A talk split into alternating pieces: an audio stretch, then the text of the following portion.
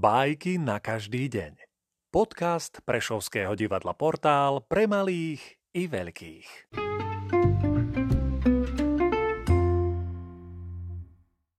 Ezop Cikáda a líška Vysoko na strome spievala cikáda. Líška dostala na ňu chuť a vyhútala takúto lesť.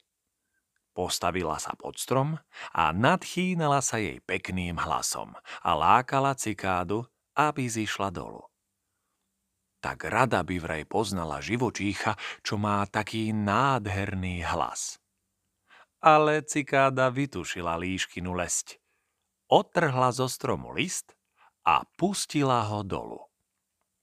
Skok, dva a líška bola pri ňom.